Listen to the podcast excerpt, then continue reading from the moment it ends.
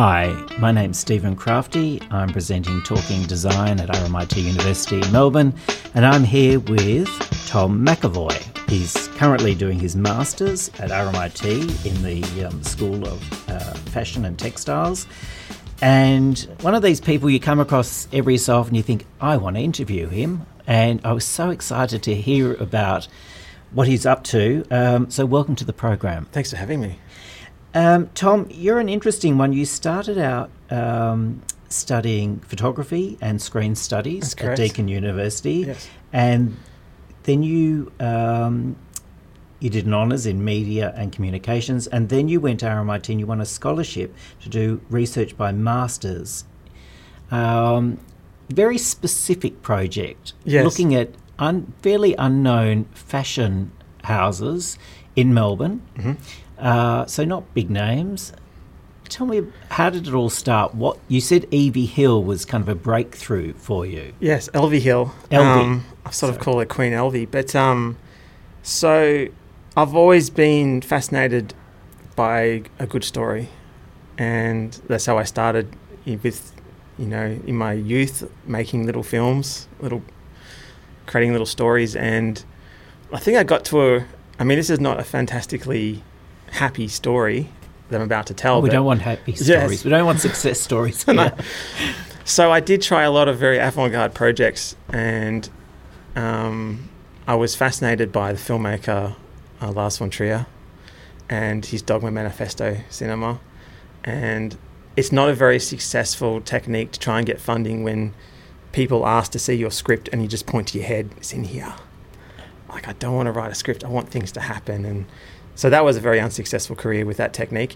Um, so I was a bit lost, um, didn't really find a direction. Like, I thought about going overseas, but then um, I always loved photography. That was something I loved to do, and I loved the era of hand coloring photography. So this is a bit of a long-winded story, mm. but um, so when I was feeling a bit down, I would just get some friends and would recreate 1800s or early 1900s, and I'll hand color, do some experiments, and so it got to the point where people really liked what I was doing. So I thought, why not? I'll get authentic clothes because we were just getting things from whatever we could find. Secondhand stores. Secondhand stores, op shops. And I was like, you know, I'll, I'd love to see how authentic I can actually get. So I went to see this little vintage shop that I passed. Um, it was called Clara Fox. And I stepped inside and had the most amazing garments. And in Melbourne? In Melbourne, yeah. And I was thinking to myself, you know, I was seeing all these labels of Melbourne or of Sydney, and I started to get curious and um, one of the garments that I had was Elvie Hill, and it was an amazing garment. So I started to Google her. I was just naturally interested because um, I was thinking maybe I did find some little bits of treasure. And I've always loved this TV show called Time Team, if you remember it. Um, this fascination of just digging something up in your backyard, and it could be this ancient Roman artifact. I always loved that. Um, so, so you went to investigate about Evie. Tried Elvie. To, yeah, Elvie, and I couldn't really find much information out there, and just my little. I was having so much fun. I hadn't had fun with my art for quite a while, and I thought I saw an Elvie Hill garment for sale on Etsy. It was around two hundred dollars, and I was like, "This is a lot of money to spend on just like a little photo." But I was thinking to myself, it is just an incredible two-piece lurex suit with mink collars and like super from the fifties. From yeah, early sixties, I'll say yeah. So I was thinking to myself, should I buy it? Should I not? This is now you're starting to put some money back into your hobby, and I thought, why not? It looks amazing. I want to take photos of it, and so I bought it. Um, and my heart started to beat a little bit faster, thinking, all right, now you're getting into the deep end here. Um, so the lady who I bought it from messaged me saying, "You live around the corner from me. Do you I can just drop it off. And when I got that text message, I was in my pajamas watching Lleyton Hewitt play Davis Cup, like I don't know how many years ago. um, I wasn't really in the mood to have a guest or a stranger come over and then talk about why I wanted this garment.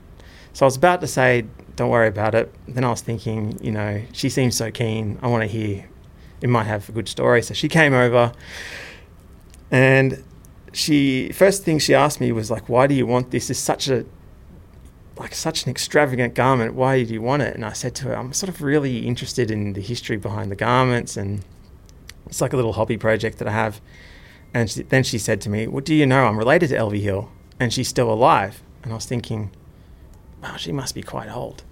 and turns out she was like 96 at that stage. I think she died at 101, didn't she? 100, yeah, 100. And so she said, "Would you m- like to meet Elvie?" So then I went from a hobby into sort of like, is this like a little serious project now, where I'm uncovering all these like lost little legends?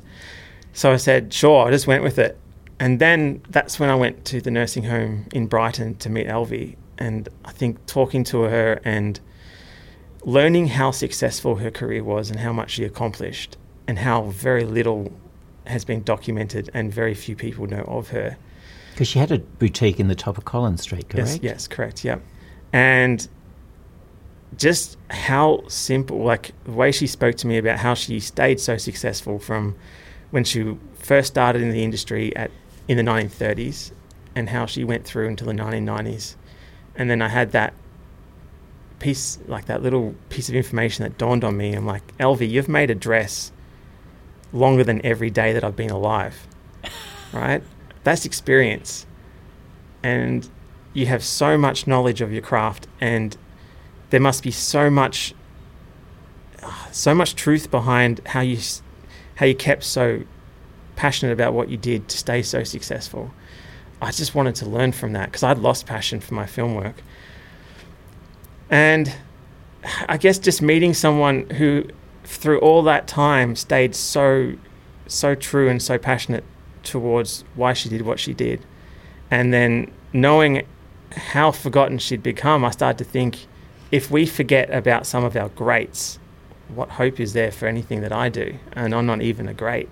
And that's when it dawned on me maybe I should actually try and bring these stories back because. So you did you start just collecting Elvie's Mhm. work? Mhm. And she obviously, when you when the person who was selling them to you, the relative of Elvie, saw your passion, she obviously assisted in getting you quite a in, bit of. put me in contact with Elvie's daughter, um, Amanda Pelman, and you know she helped start up Mushroom Records. She signed Kylie Minogue, and I got access to this whole you know this whole world that I didn't know existed.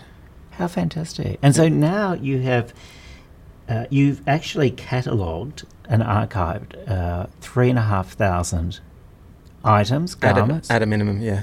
and you've still got one and a half thousand items in storage. Mhm. Phenomenal. Yes. By known names, at, by well-known names, but also unknown names. Yes, I, I usually say the, the term sort of once famous because in their era they were very, very well known and highly respected. But the drop off of knowledge has been quite dramatic. Oh, you know, people don't seem to realise that the past is how we build the future. Mm. So, who are the who are the people that you look out for now when you're collecting? Um, there's certain stories that I just, I just love tracking down. Um, Give me an example. So let's think about Alan Rabinoff. Um, Alan Rabinoff was one half of Ricky Reed, sort of a youth label of the 50s that survived probably until the 90s. But um, the first time Alan Rabinoff sort of comes up in history that I found was in a newspaper article saying he was thought of as deceased in the Second World War. And it was only when um, some um, it, it was in a battle in Papua New Guinea that Australian soldiers took a Japanese soldier captive, and he happened to be wearing a Australian military uniform. And then when they checked out the uniform from the Japanese soldier, it had Alan Rabinoff's identification. So then they realised Alan was still alive, and he was being held in the Changi prison camp. And so he was there for two and a half years, and I was able to track down his military documents and the day he got captured and and I was thinking to myself, I think I've got it hard doing a master's talking about all this stuff that no one knows what I'm talking about. And I was thinking, well, Alan, Alan spent two and a half years in a Changi prison camp. I think he had it harder. Yeah. And then I started tracking down, you know, war documents and what happened at Changi and what he would have had to go through. And one of the first things he did after he was released from Changi was just get back into fashion and just make pretty dresses to make Spo- people happy. Well, I suppose it was just an escape as well from the, the trauma that he had in the wartime. Mm. Uh, just a release. Yeah, and so I, I, I got a lot of influence from that. Um, so when I have a bit of a rough, you know, process of, of my lectures, and I mean, presenting my work to my supervisors, if I have a rough time, and I just think, well, Alan Rabinoff, he saw some beheadings at Changi. I think I can get through this. Um, Tom, do you kind of? I mean, there was you were showing me a, a document about this gold fabric, a gold bathing suit that was made in the fifties that's never been tracked down before. I can't find much evidence, no.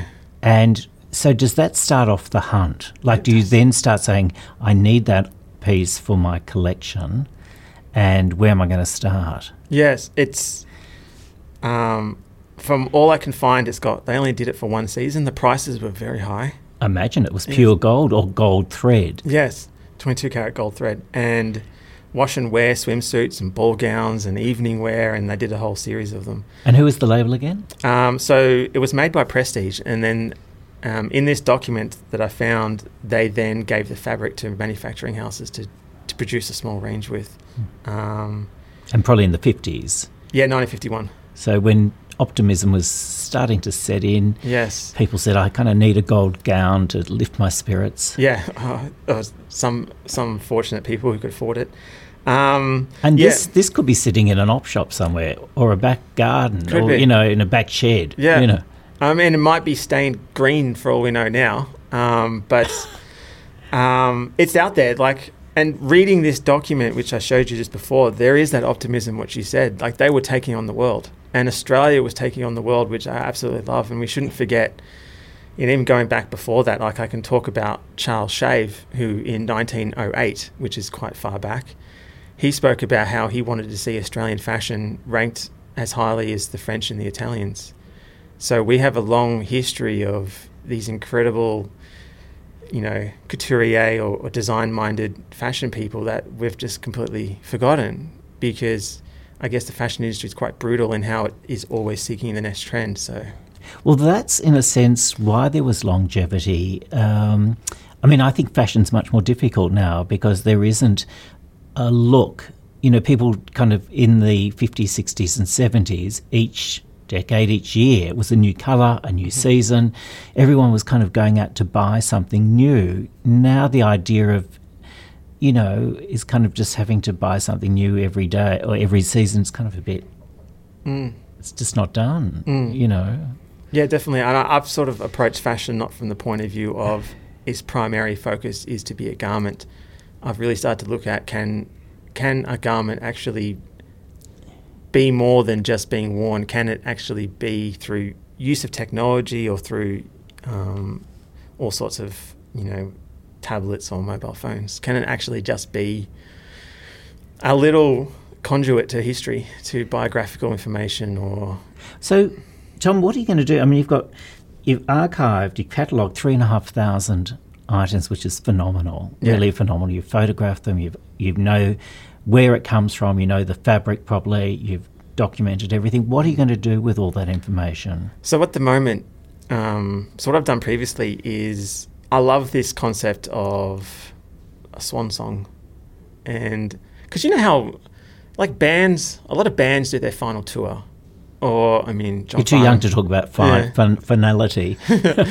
and I just thought to myself, um, the world of cinema does it brilliantly, where they have retrospective showings at the Astor, and you get to see the film again. And I know music do these tours and bring back like legacy tours. I think U2 are just going to replay their Joshua Tree album, and I thought to myself, what is fashion doing in regards to sort of replaying the past, but treating it as a legitimate form of art still? and like you've got the word vintage, the vintage world. I I find I find that no one's really tapped this garment on the shoulder. Let's take like a garment from the 1950s. This is just like this little antidote. No one's tapped it on the shoulder and said to that garment, "You're old and irrelevant now. Go retire. Go quit." But um, that garment can be absolutely new to someone if they haven't seen it before. And it doesn't have to. You don't have to say to it, "This is from the 1950s," and you have to look like you're from the 1950s when you wear it. You can look like yourself today and wear it, and that dress can be as new as anything.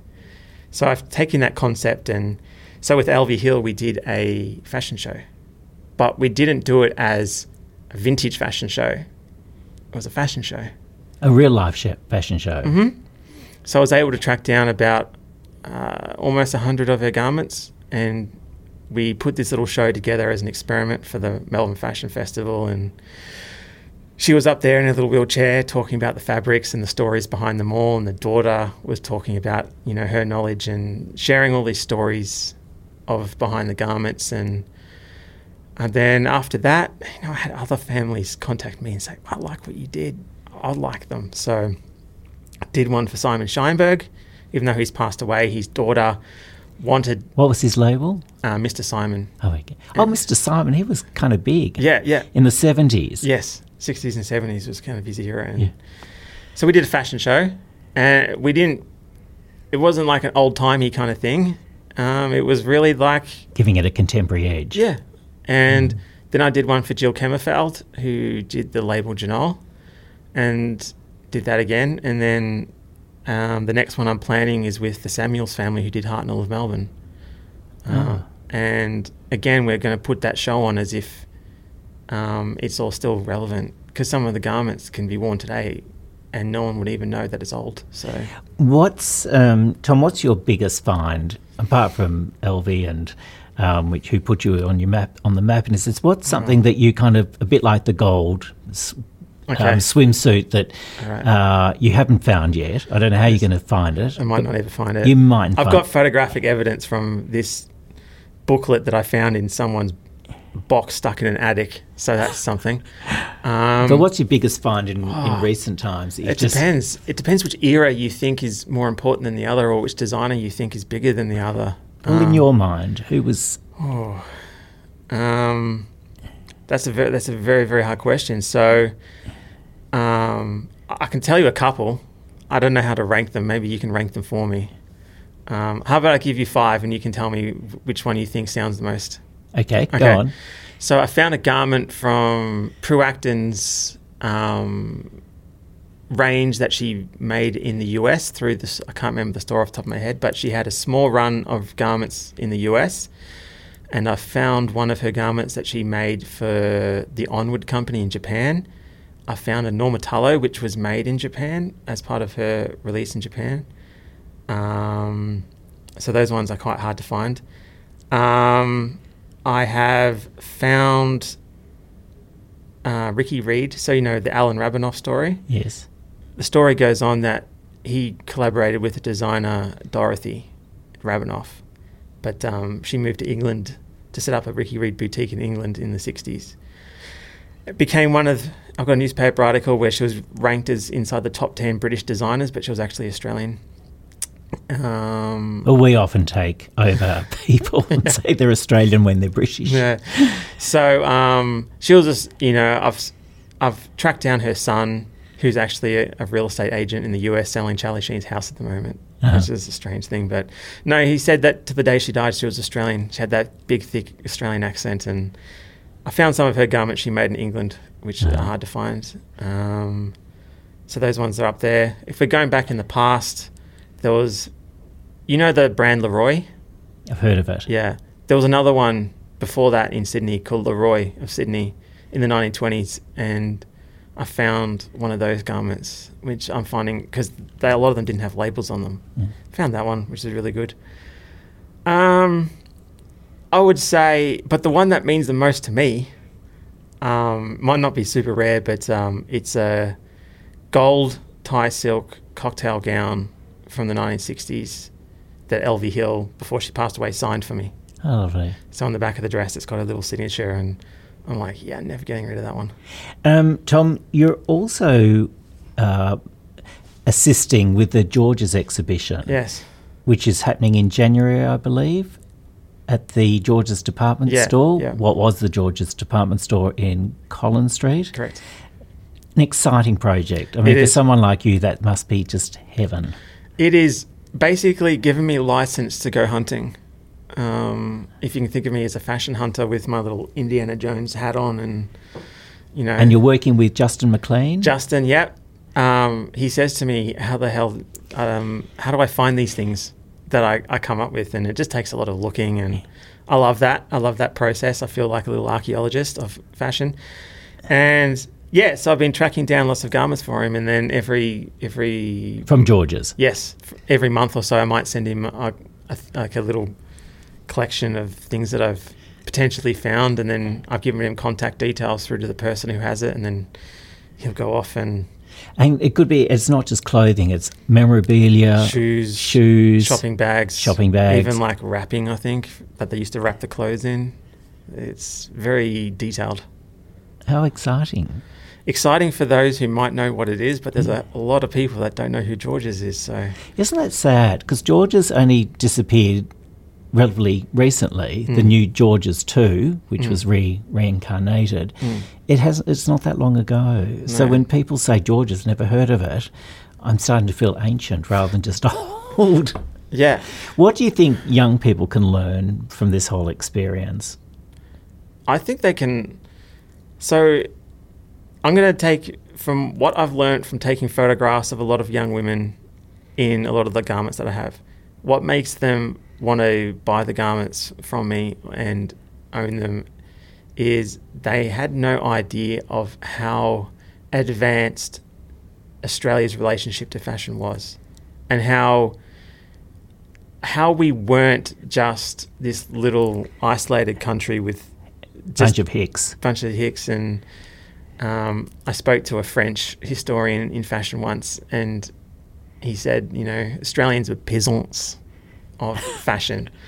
Um, I think what they can learn is that whilst they live in an environment and a culture where they can access anything they, they want whenever they want and they can buy whatever they want, there's actually things in their life that they would never know existed and there's this certain loss to that because um, I think you miss out on feeling very proud about the, the culture that you come from. And cultural pride for me is something that c- can make people want to hold on to the past, which I think can be important. Look, Tom, good luck with the Georges exhibition. I'll certainly be there. I'll keep hunting. and um, and look, just a joy. I mean, I, I think it's it's just a reminder that younger people are still interested in history, Mhm. and to me, that's the basis of design. So, um, thanks so much for coming on the program. Thanks for having me. This is my first podcast, so I hope I did okay. I think you've been amazing. you've been listening to Tom McAvoy. Um, he has House of Darlington, so can, people can contact you through your website, Mhm. House of Darlington, and um, just quite unique. Thank you. Really, I think RMIT should be very proud to have you as a student. Yeah, let's let's see if they can um, figure out all these names, what they mean. Thanks so much for listening. You've been listening to Stephen Crafti talking design at RMIT University. Thanks so much for listening.